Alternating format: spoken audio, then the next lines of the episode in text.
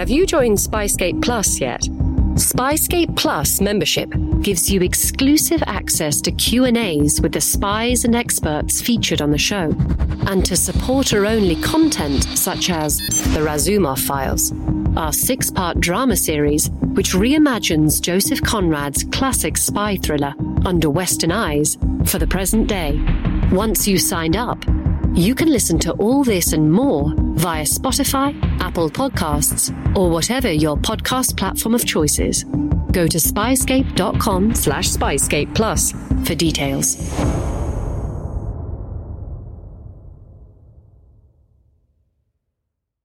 Incoming transmission. Welcome. Welcome Welcome to True Spies. Week by week, mission by mission, you'll hear the true stories behind the world's greatest espionage operations. You'll meet the people who navigate this secret world. What do they know? What are their skills? And what would you do in their position? This is True Spies. I always used to say that the British won the intelligence war. They mightn't have won the actual war, but they won the intelligence war. There wasn't a single member of the provisional movement, the continuity IRA, the real IRA, or any of the loyalists that they didn't know about. This is True Spies. Episode 34 The Irishman.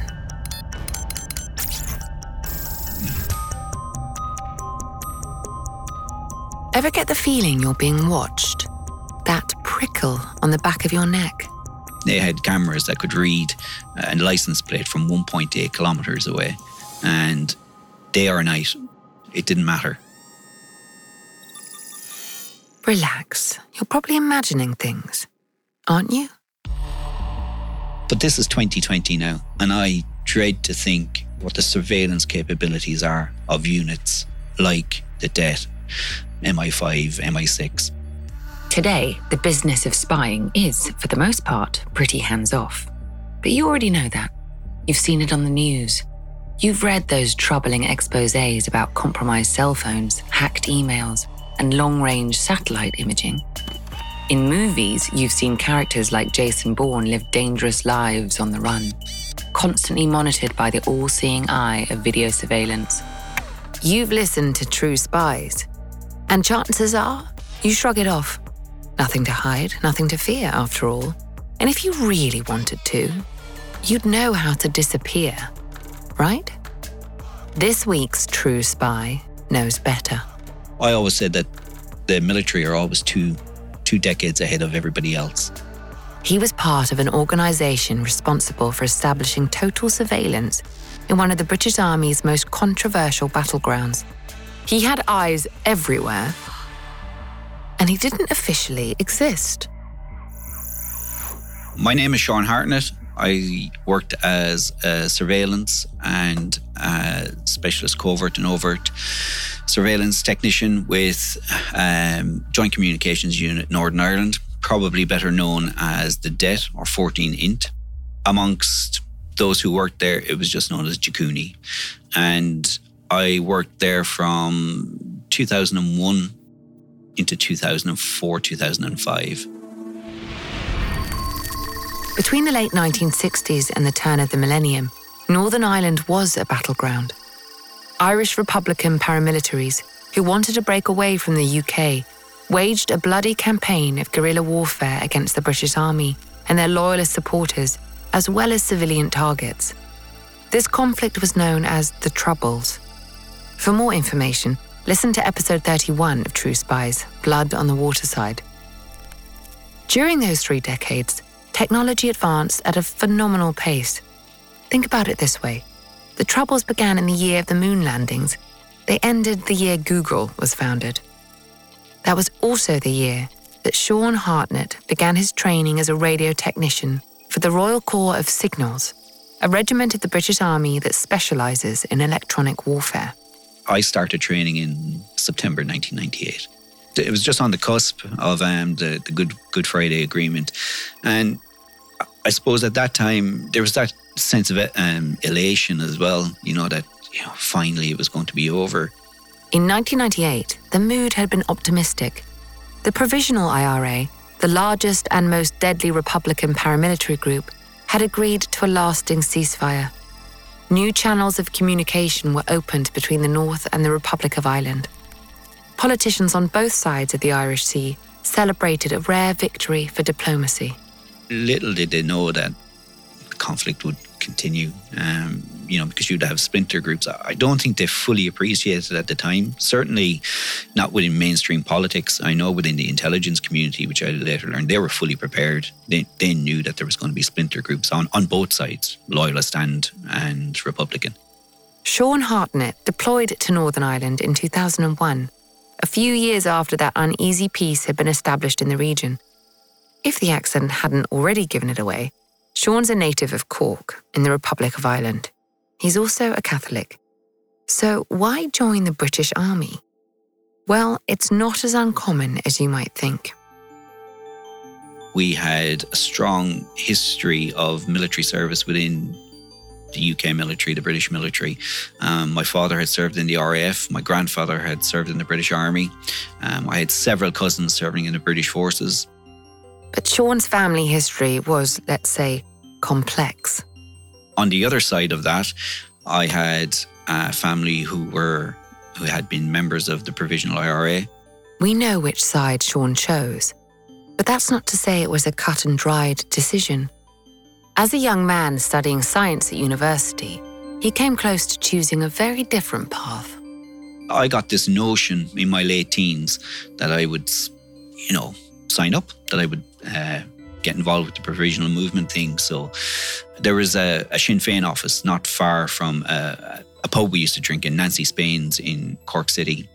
So I did a bit of snooping around and I got the name of a, a senior Sinn Féin figure living in not far from Cork City in a, a little town called Cobh. Sinn Féin was the political arm of the Republican movement. Sean was considering joining the IRA, a designated terrorist organization with strong links to the party. If anyone could help Sean along this path, it was them. And I'd arranged to meet them one Sunday morning. But the night before the meeting was supposed to take place, Sean had a life changing epiphany. All of a sudden, the penny dropped. I thought, you know, I'm 19, 20 years old, and I get this notion into my head to, to join, probably at the time, which is the most notorious terrorist organization in the world. And I bottled it, um, and I didn't go. Now, had I gone, my life would have taken a very, very different path. During his career, Sean made several decisions that he'd come to regret. This wasn't one of them. I either would have ended up in a grave or behind bars, one or the other. After leaving university, he entered a period of aimlessness that will be familiar to most recent graduates. He needed to shake things up, to get out there, to see the world. The British Army could do that for him. So the Irish Defence Forces or the Irish Army, at that time, you're you're pretty much going to be doing cash escorts because the IRA were robbing everything that moved, or border duty. Whereas I knew with the British Army, I'd be guaranteed travel. You know, I'd be all over the world.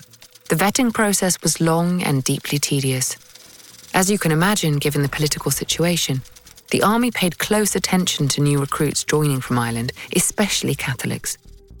Because of his family history, Sean had to be slightly economical with the truth. They wanted to know everyone I had met, every family member. Now, considering on both sides of my family, my father had about uh, 13, actually 14 siblings, and then all their kids, and then on my mum's side, and then all theirs. And I, I was thinking when I started filling all this paperwork out, I thought, hang on a minute. If I put in some of the names that are related to me, I'm not going to get in here. So I left out quite a few of my relatives on that list. Nothing was going to stop him getting out of Cork. But I, I, I kept going, I persevered, and eventually they signed me up. My first unit was at 14 Signal Regiment in Brawdy in Wales. So they were an electronic warfare unit. Um, and there I specialised in uh, jamming and uh, direction finding, technology. My first deployment was to Sierra Leone during the, the civil war there. After cutting his teeth as a radio technician in Sierra Leone, Sean served a tour in Oman. And when I came back from Oman, I was due to be posted. So you're kind of rotated every two to three years to a different unit. Wasn't really sure where I wanted to go at that stage. I'd done quite a bit of travel. I had a long tour in Sierra Leone and again in Oman. So a couple of my mates from 14 Signal Regiment had gone to this place called Jakuni. Jakuni. That's J C U N I. Joint Communications Unit Northern Ireland, that could mean anything, right? And that's why it was called that. Nobody really talked about Jakuni. Very few people in the regular army were aware of its true purpose.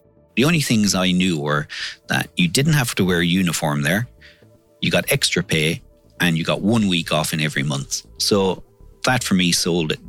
But Sean was about to discover that joining the unit wouldn't be as simple as all that. So I remember going down to the, our kind of um, line manager would have been known as a foreman of signals. So I remember going down down to the FOS and saying, "Listen, I want to go to Jakuni."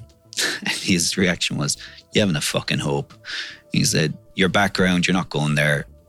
We're not going to put it in." Sean would be the first to admit that he's got a stubborn streak. And that streak didn't care what one officer thought about his background or his chances of success. He'd set his course and he was going to get to where he wanted to go. So I went over his head and I went to the, the OC squadron, the officer commanding the squadron. And I'd served with him in in a very small group in Sierra Leone. So I knew him really well. And he said, listen, they're not going to take you. You, you know, your background, you're not going to get there. I said, well, put me through, put me forward. If they reject me, fine. So he said, okay, put you forward. Sean's transfer request was passed up to the Manning and Records Office, which matches personnel to roles within the Army. And they simply see a gap in a unit for a radio technician. And they see somebody coming up to be moved who's a radio technician, and they put one and the other together. So you fit into that slot, no problem. They don't look at backgrounds, they don't look at, you know, political orientation, they don't do any of that. They simply match people up with with vacancies. So there was a vacancy at Jakuni for a radio technician, and I was a radio technician ready to move. Go, off you go. So that's how I ended up going there. His training began at Jakuni's headquarters in Lisburn, Northern Ireland. The HQ was known affectionately as the Arse. Lisburn was known as the Arse because nobody wanted to serve there. Sean was already a decorated veteran technician, but the facilities on show at Jakuni were on another level entirely. Now, Jakuni's radio network wasn't like the rest of the communications network for British forces in Northern Ireland. The unit's radio network used specialist equipment called high powers, signal boosters essentially. For Jakuni, there was no such thing as a dead spot. So it takes even the faintest signal and converts it. So you might have a signal of less than a watt, and that will pump it out at 80 watts. This cast iron com system was complemented by an unprecedented level of video surveillance. I mean, there was hundreds of cameras all over Northern Ireland. They could read a license plate clearly on the screen at that time. Now, this was back in 2001. So 20 years ago, they had cameras that could read uh, a license plate from 1.8 kilometers away. Day or night, it didn't matter. The technology was astounding. But Sean still hadn't been briefed on the specifics of Jakuni's mission. One morning, the terrifying implications of their presence in Northern Ireland were made all too clear. We were shown an incident that happened uh, a few years previously where two Royal Signallers had driven into an IRA funeral and had been had been murdered at that funeral, uh, Howes and Wood. The deaths of Corporals Derek Wood and David Howes had changed the way that Jakuni operated in Northern Ireland. It had made them less willing to accept risk. The men had driven through an IRA funeral procession. They had been identified as soldiers by the crowd, dragged away, and killed. They had managed to fire off one warning shot. And that was the only shot that was ever fired before they were murdered at that funeral. Based on that information, the training officer had some unsettling advice for his trainees. His instructions to us were you don't fire into the air, you fire into the crowd. His motto was it's better to be judged by 12 than carried by six. And that was when I kind of realized hang on a minute, what, what am I after getting myself in for here? To Sean, it sounded very much like the officer had just sanctioned a shoot first, ask questions later mentality. More than that, he'd just unofficially authorized Jakuni's new intake to fire on civilians. Until now, nobody had revealed the exact nature of the Joint Communication Unit's role in Northern Ireland. Now, the training officer laid their cards on the table. Jakuni is responsible for the covert surveillance and apprehension of terrorist suspects in support of police counter-terrorist operations. Note, I said in support of the police. We do not share our sources. We do not share our methods. We are not a police force. We are here to gather intelligence and, where necessary, act on that intelligence. This explained a lot. It explained the fact that Jakuni had trained with weapons that weren't available to the regular army a powerful and expensive arsenal of submachine guns, assault rifles, and shotguns. Their budget was massive. I later learned it was huge. I mean, the budget for Jakuni was bigger than the entire budget for all the forces in the Balkans at that time. Sean began to realize that he was now fighting a very different kind of war. His initial training was over, and now Jakuni's newest members were to be assigned to one of the nine subunits that made up the regiment. In Army parlance, these are known as detachments, dets for short. Each detachment came with its own set of challenges, but one had more of a reputation than the others. So everybody in the R said you do not want to go to North Det. Whoever is going to get the short straw and go to North Det, you don't want to be there. North Det was situated in Ballykelly, 15 miles from Derry. The city was where the riots that had sparked the Troubles had taken place in 1969. It remained a hotbed of Republican sentiment. Sean was called in to speak with his senior officer. It was bad news. Sorry, you're going to North Det. And I remember saying to him, okay, I'll, take it on the chin, but what is my job? And they said, you'll find out when you get there. Sean was driven to North Det by the technician that he would be replacing. Usually, a soldier's posting lasts two years. The beleaguered incumbent at the Det had only lasted nine months. So it was about a two-hour drive from from Lisburn up to to Ballykelly, where North Det was based. And he said, "Look, it's hard work. It's never ending." He said, "That week off they've told you you get every month, nah, no chance. It's not going to happen." He said, "It's twenty-four-seven here. It's technology that I've never worked with. And he said, it's hard going. And so all the way up, I was thinking, oh, shit, what have I got myself in for here? The car pulled into the barracks at Ballykelly. It had been a, a airfield in World War II. And it was massive. And right down about two kilometres from the main gate, tucked down in this corner of the airfield, away from everybody else, there was nothing near it was this high fenced compound and we drove up to it and he punched in the code into the keypad and this roller shutter rolled up. As we drove through, I looked around and I thought, oh fuck, now I know where I am. As they entered the compound, Sean struggled to take in his new surroundings. There's this massive communications tower right in the middle. It, it's the highest. Well, it was. It's it's gone now, but it was the highest tower in Northern Ireland. It was hundred meters, three over three hundred foot tall, and it had every kind of. Now I was a comms tech. I knew just by what was on the tower that this place was a serious. Like you don't have that much on a tower without something serious happening at this place. And there was two helicopter pads, two uh, Gazelle he- surveillance helicopters there. Everything was covered. Every car was covered with dust covers, everything. And you could see people looking at you, giving you the eyeball. That sense of unfamiliarity was compounded by Sean's first look at his new colleagues. I was looking around and there was these all these civilians looked at me, scruffy, you know, long hair. They, like a couple of them looked as if they were living on the streets. He'd barely had a moment to adjust before he was introduced to his commanding officer. It could have gone better. Put my hand out. He put his hand out to shake mine. I said, "Oh, sir, you know, I'm really looking forward to working here at Jakuni." And the first words out of his mouth are, You've got to be fucking joking me. The commanding officer was a religious man and rarely swore.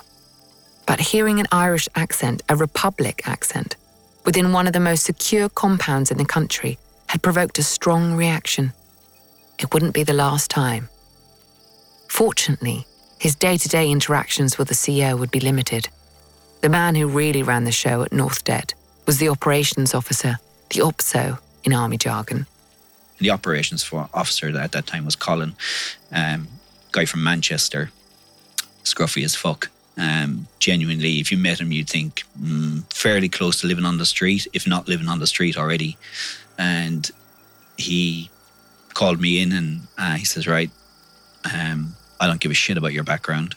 He said, But every technician they've sent me up so far has been shit. I'm only interested in your and how good you are at your job. Already nervous, Sean was taken around to meet his new co workers.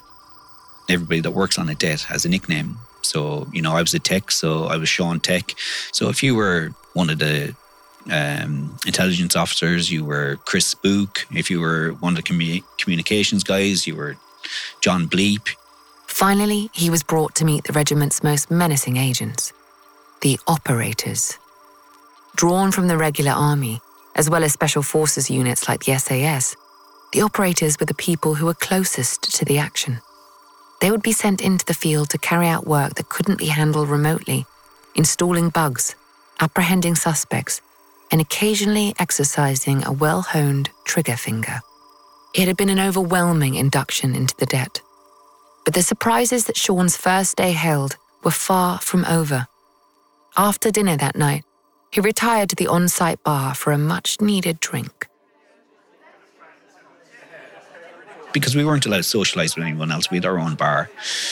And it was covered with, you know, paper, newspaper clippings and stuff of, of successes that North had been responsible for. And I remember walking along and I was really curious. You know, this, this was part of my kind of heritage and I was reading them all. And then I came across the one for Loughgall. The Royal Ulster Constabulary Police Station at Loughgall was indeed part of Sean's heritage, in more ways than one. His relative, an IRA fighter named Seamus Donnelly, had died there. Seamus Donnelly, along with um, a full IRA active service unit, had been killed in an ambush at Loughgall, and they had been they had been hitting RUC stations throughout province um, for about a year. Same modus operandi, uh, digger bomb. So a bomb in the bucket of a digger. Drive it at the um, station, bomb would explode, and then they'd go in and they'd fire off um, and, and kill whoever's in there. And they'd be pretty successful at it. Um, but they'd come under the watchful eye of, of North Det. And they had been tracked and an ambush had been set at Loughgall. And they'd all been killed. Um, every member of the active service unit. The colour drained out of Sean's face. He sat for a minute, staring at the newspaper clipping. Then he felt a tap on his shoulder. And then up behind me came Colin Opso and he said, Oh, yeah, you know, Sean, that was one of our better operations. He said, uh, The SAS lads might have taken the, the credit for the, for the shooting, he said, but it was a North Det job that got the surveillance. And honestly, he could have knocked me over with a feather. He hadn't realised that North Det, the place he'd just agreed to spend at least two years of his life, had been responsible for the death of his relative.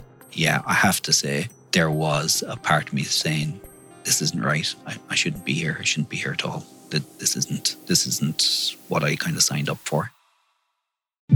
Every day in America, 60 million packages are delivered, but we don't always know what's inside. He bent down to pick the package up. That's when the device detonated. Danger is everywhere, and no one is safe in Austin, Texas, as law enforcement hunts a serial bomber for 19 days. From Sony Music Entertainment, Campside Media, and Pegalo Pictures, this is Witnessed 19 Days. Subscribe on Apple Podcast to binge all episodes or listen weekly wherever you get your podcasts. There was no time to ponder this ethical dilemma. Sean had inherited a gargantuan workload from his predecessor at the det. I was fitting out cars with surveillance and covert com- communications, rigging cameras, covert cameras, and getting the guys' body kits ready. It, the work was relentless. It was exhausting. Um, it just never seemed to end one operation after another. This work took place within the high fences of the Ballykelly compound, and all under the suspicious gaze of some of his less accepting colleagues. I'd been at the for probably about four to six weeks, and I still wasn't trusted. Fortunately, he was about to have an opportunity to prove his competence and his loyalties. And I remember being called over to the operations room. I was working in, in my tech bay. So I walked across the compound in, and Colin Opso says to me, Right, what's the situation with the vehicles and communications? I said, Well, you know, I'm still working on the cars. They're not all up to scratch. Um, he says, Right, what about Coalisland? Um, what's the comms like down there and surveillance? What assets do we have? Coalisland is a former mining town, about an hour's drive from North Det. The name was familiar to Sean from his training at the Ars. It was a notorious communications dead spot. Jakuni had received intelligence that members of the real IRA, a Republican splinter group, were planning to attack police officers who were patrolling the area. Somehow, they'd managed to come into possession of an RPG, a rocket propelled grenade. If they weren't stopped, the loss of life could be devastating. So I was straight to him and said, Look, Colin, this this isn't an ideal place to be carrying out an operation. Communications are poor at best and at worst non existent. So I remember he, he turned around to me and says, Right, put a plan together and fix it. And that was it. Fix it. Colin Opso had made his position clear. This operation was happening, and it was Sean's job to make sure that the operators could communicate in the field. Sean racked his brain. How could he just magic up a stable radio comms network? Then the idea hit him. Bad comms was still comms. The signal was still there, wasn't it? And weak signals can be amplified if you've got the technology, that is. And if Jakuni lacked anything, it wasn't that. He made his way back to the garage and retrieved a high power signal booster from storage. So went away and I found one of the high powers put into a vehicle. It was a specialist vehicle made completely out of fiberglass, so it wouldn't interfere with communications inside it. Um, but it just looked like a painter and decorator's van, really. Prepped that, got it ready to go. The modified van carrying the signal booster could be surreptitiously parked in the area of operations, ensuring total radio coverage during the mission. And there, Sean assumed, his involvement would end. He told Colin the good news. Walked over, said, Right, you've got it. It's all set to go. And he says, Right, get your gear together. You're going with them. You're forward mountain down to Coalisland. The det needed him in the area to make sure that any unpredictable technical issues could be swiftly resolved. Along with a team of operators driving modified civilian cars, think armor plating, hidden cameras, and covert radios, Sean set out for Coalisland. As they approached the area, comms began to cut out, as expected. Fortunately, Jakuni had radio protocols that kept their interactions short, sharp, and almost impossible to intercept. Jakuni didn't use a normal navigation system. We had a thing called the spots. So every junction, every road, every roundabout had a colour and a number. So, for instance, you'd be going from one junction to another. You'd be going from green 12 to, to green 11, and then you'd move into a, a different area, and that colour would change. This is Bravo moving from red 12 to green 16. And the reason was is that even if somebody, now our communications were heavily encrypted, but even if that encryption was broken, you would have no idea unless you knew what those spots were, where the operators were moving from and to, because it was a completely coded system. The undercover convoy arrived safely at the local RUC police station. Sean and his kit were ushered into a small hut at the base of a communications tower. It was an Irish February, and he could see his breath in the air. It was absolutely freezing. And I was thinking to myself, there's an RUC station there, really nice and warm. Why can't I go in there? But I'd been warned. You do not let the RUC near your equipment and you do not go near them. There wasn't a lot of trust between the RUC and the det. They just they didn't trust them at all because the RUC was prone to leaks massively. Newly installed in his frigid hut, Sean could begin the real surveillance work. The surveillance operators are out on the ground and they're following a target. They'd be brought in for a briefing and they would be given the target. They'd head off on the ground.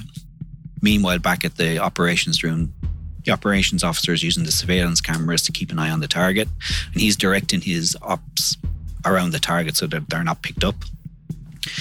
And you know, you're you're pulling at threads here. Every time he meets somebody, you you log the car registration of that other person. You look to see if they're going to be involved, if they're worth following. So it's a whole spider's web. You start with one piece, and then you start uh, fanning out from that central target. Contact tracing, basically.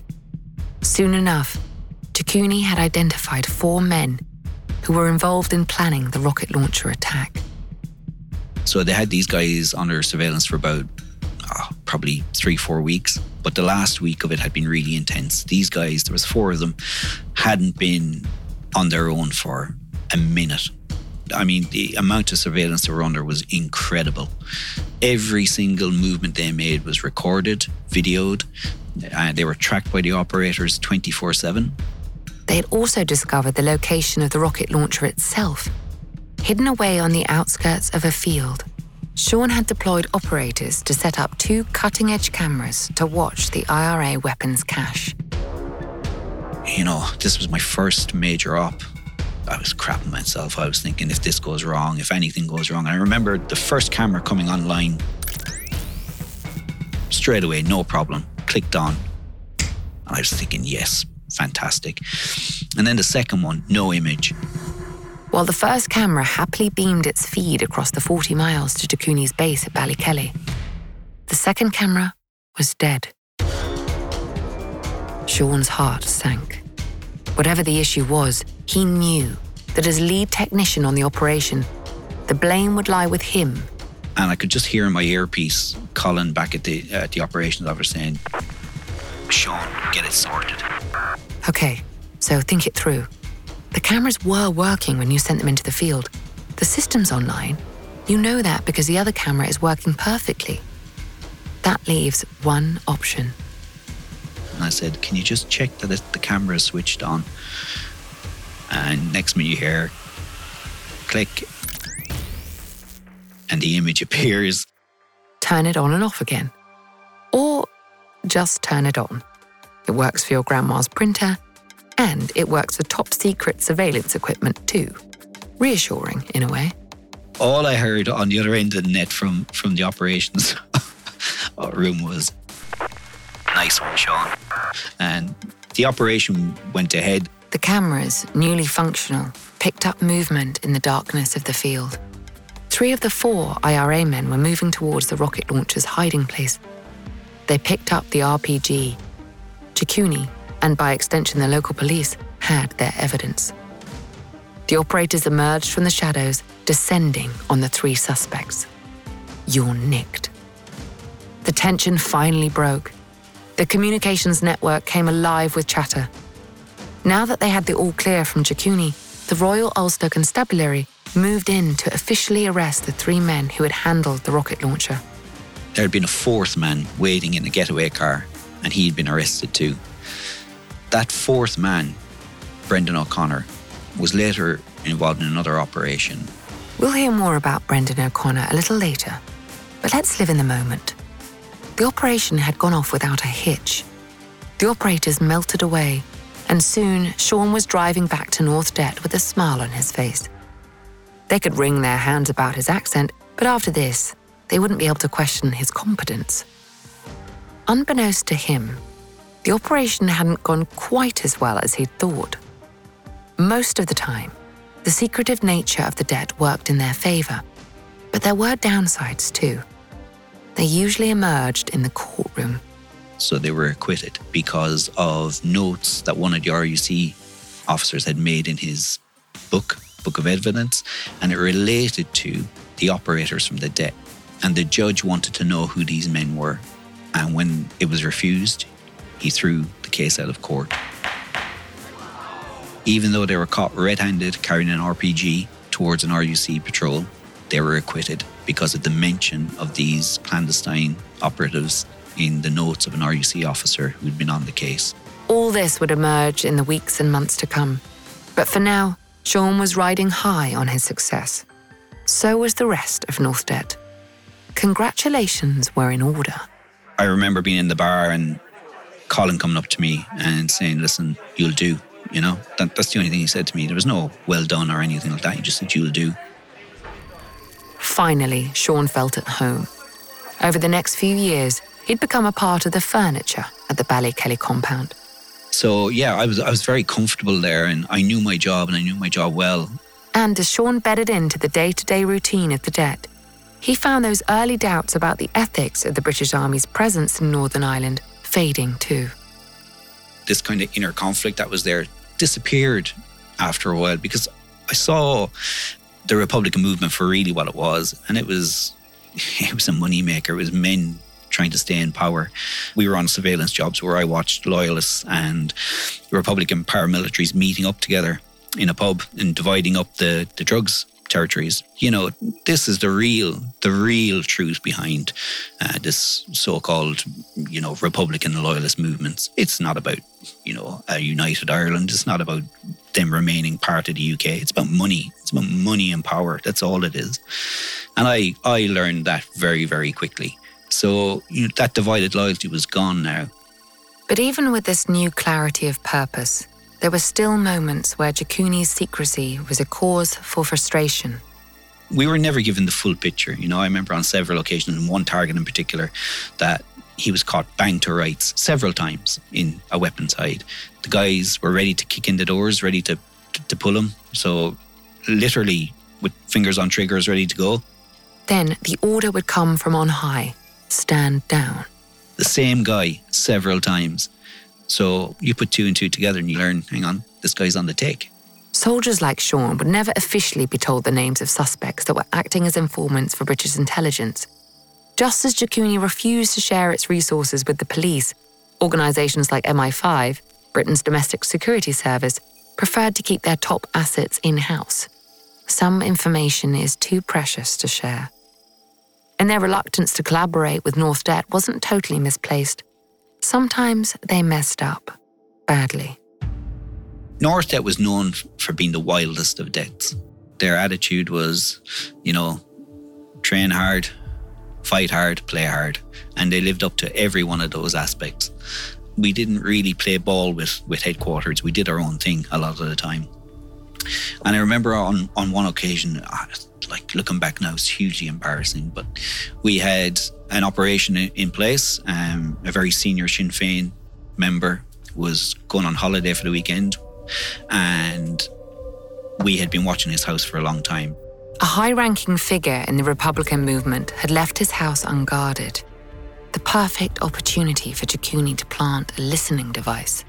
On any operation, the lead operator has a thing called their book, and everything about that target's life is in that book. The position of the curtains, what time they get up, who calls to the house, how many times they go to the bathroom every day, when they walk the dog, uh, how long it takes to come back, every person that calls to the house, when they leave, what kind of an alarm they have, what lock is on the door. Armed with this intelligence Bible, two operators had entered the Sinn Féin member's house to insert the bug. Um, one in his kitchen and one somewhere else in the house uh, which I won't mention because it might still be there. And so all went to plan, perfect operation, guys inserted. Perfect might have been overstating it. At the debrief, the lead operator was asked to produce the book so that it could be updated with new information from the listening device. Colin had turned around and said, Right, guys, where's the book? And they looked at each other and went, Well, you've got it. You, no, you've got it. And then panic started the operators had left the book in the house. It was an absolutely masterful piece of uh, insertion, except for the fact that they left all the evidence on the on the kitchen table. So this Sinn Féin councillor arrived arrived back from his holiday to find on his kitchen table a book describing every aspect of his life, his home, his family, where they were going to, the pin number to bypass his alarm. Um, type of lock was on his door, the position of his curtains, what time they drew the curtains, what time they opened the curtains. And he took it to the papers. This was a disaster for the Det. After all, this is a unit that prides itself on secrecy. Mistakes which threaten that secrecy were unforgivable. The two guys in question, the two operators in question, that next morning, both were flown out of Northern Ireland never to return. They were RTU'd, returned to unit. Career's over. Gone, finished.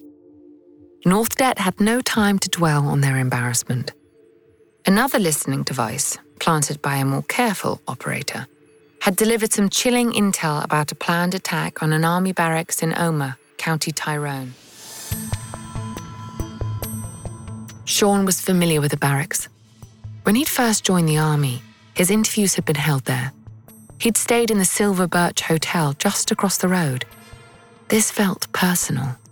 Beside the Silver Birch Hotel was a service station, a petrol station, and there was an ATM machine there. Now, there was an ATM machine on the camp, but squaddies are tight arses, and the ATM machine on the camp charged you £1.50 to withdraw money, whereas the one across at the service station was free. Every month, come payday, the young soldiers would make their way en masse to the free ATM. Routine is a standard part of army life, but as any spy will tell you, predictability can be a death sentence. And the real IRA had uh, had picked up on this, and intelligence that we had from listening devices had told us that there was going to be a hit. And the plan was there was going to be a motorbike with a pillion passenger pull up outside the ATM and spray the squaddies at it and kill as many soldiers as possible. A drive by, quick, messy, mobile. If the IRA were allowed to succeed, this would be one of the deadliest attacks on British troops since the height of the Troubles. Mindful of the stakes, North Det relocated their entire operation to the Omagh barracks. We had surveillance cameras outside, the operators all set up, ready to go. Um, it was, it wasn't going to be an arrest. Jakuni's usual approach, apprehending the targets and handing them over to the police, was not going to cut it here. The Det would take no prisoners. One of the terrorists on the that was going to be on the job had been responsible for the death of a female RUC officer a few years previously, and during the briefing, it had been made very clear that there would be no arrest. The RUC would stay outside the cordon, and it would be a shoot to kill mission. So both would die, and that was going to be the job. Special Forces operators were manning the watchtowers. Three more armed men, disguised as civilians, moved into position around the petrol station. From inside the compound, Sean watched the road. A camera, hidden inside the license plate of a parked car, transmitted a crystal clear image of the scene. Meanwhile, a listening device had been planted inside the shed where the terrorist's motorbike was being stored. As one, the Det waited. So we were listening, we were listening, everything was ready to go. Suddenly, the comms network erupted. The IRA men had entered the shed. Hands flew up to earpieces, fingers clenched around triggers. And all we could hear was, oh, the fucking bike won't start. The fucking bike won't start. The bike wouldn't start. The men left the shed. They'd missed their moment. Back to the drawing board. North Det had no choice but to stand down. The only reason that those two gentlemen had lived that night, we thought, was that the bike wouldn't start. But as we've established, there are many reasons for the apparent failure of an operation. In Northern Ireland, things were rarely as they seemed. Brendan O'Connor, who had been the getaway driver in Coalisland for the RPG job, he was one of the uh, men inside in the shed that night. Sean didn't know it at the time, but the IRA's assassination attempt was never going to go ahead. Brendan O'Connor had seen to that. He had set up the RPG job for the arrest, and he had been tipped off that the Det were going to ambush him on that job outside the petrol station. That's why he hadn't started the bike. He knew. He knew it was going to be an ambush. We don't know exactly which intelligence agency Brendan had been informing for, but in doing so, he had saved lives. So, you know, not always, but sometimes things make sense at the end. The reason that we had that information on the RPG job in the first place was because of Brendan O'Connor. They had repaid him by keeping him alive on the second job, on the ambush job. Eventually, Brendan had paid the ultimate price. We later found out that in about 2010, 2011, he was kidnapped by the real IRA and murdered because he was an informant. Sean had enjoyed his time at the det, but by 2004, the intense pressure of the job had begun to take its toll. I'd been at Northdet now for, for almost three years, constant operations, no time off. So I decided I wasn't going back to a Green Army unit. I couldn't go back to calling people sir and wearing a uniform. And, you know, it just wouldn't have been possible. I don't think I would have fitted in well. So I, I made the decision to leave, to leave the Army entirely. It was a tough decision to make. Northdet had been home to Sean. In fact, he'd rarely left it. Jakuni had strict rules about mixing with people who weren't in the regiment. The main one being don't. Once he was out, it was unlikely that he'd ever see any of his friends there again. But there was still time for a last hurrah at the Det's on site pub. And so there's a bit of a speech from the OPSO, and I remember going up and saying, you know, thanks very much, and I've made some great friends here. And listen, if I ever decide to um, switch sides, I now got all your names and addresses, and I'll be sure to hand them over. And you know, I got a laugh, but they were all quite surprised that I didn't give him a, a leaving gift. Hmm. Work leaving gifts. Always tricky, aren't they? Not too expensive, not too cheap, not too impersonal, not too familiar. Luckily, Sean had just the thing in mind. I remember we broke up about three o'clock in the morning or something like that. And I was due to leave about eight o'clock the following morning. I was driving home, I was driving across the border. But I got up earlier, got up about five, six o'clock. And I put my rigging gear on and I climbed the mast up to the top of the mast. And I took out an Irish tricolour and tied it to the top of the mast. Got back down, got in my car, and I drove off. The tricolour, that's the flag of the Republic of Ireland, if you weren't sure. Not usually what you'd expect to be flying above a top secret British Army compound. And I was about halfway from the border to Dublin, and the phone went. And all I heard on the other end was, "You fucking bastard," and that's that. That was my leaving gift. And uh, yeah, apparently the, the commanding officer of the camp had gone absolutely fucking gaga when he had seen it. Sean didn't face any consequences for that particular stunt. But once he'd left the army, the pressures of his role there began to catch up with him. when I left Jakuni and, and left the army, I thought I was okay. You know, I had done my three years at North, and uh, it was exciting and it was demanding, and but I, I thought I handled it pretty well. But a couple of years after, uh, it turns out I didn't handle it that well. Um, I basically had become a functioning alcoholic, and I lost everything. Lost my partner, lost my home. You know, lost yeah all through through dependency on drink. Um, and for a long time, I, I I wouldn't go and see a counselor because I didn't think I needed one. And um, you know, it's a the the army is a very macho environment, very male dominated environment. So you don't you don't show weakness. You don't say, "Listen, I'm not feeling great. I want to go and see and talk to someone." That's just not done. So what you have then is a pent up um, time bomb that goes off at some point after all these guys leave the service. Um, it's not during their service. I was fine while I was working away. You know, the pressure just seemed normal. But it's only when you come out and you're allowed to to leave some of that steam off. You know, um, it, it it had a massive impact on my life. And and looking back, I, I probably wouldn't have taken the job. But hindsight's a great thing. Nobody is invincible. If you're struggling with your mental health, ask for help. In the United Kingdom, Mind, the mental health charity, offers a range of guidance. In the USA, contact Mental Health America. I'm Vanessa Kirby. Join us next week for another encounter with true spies. We all have valuable spy skills, and our experts are here to help you discover yours. Get an authentic assessment of your spy skills created by a former head of training at British intelligence, for free now at spyscape.com.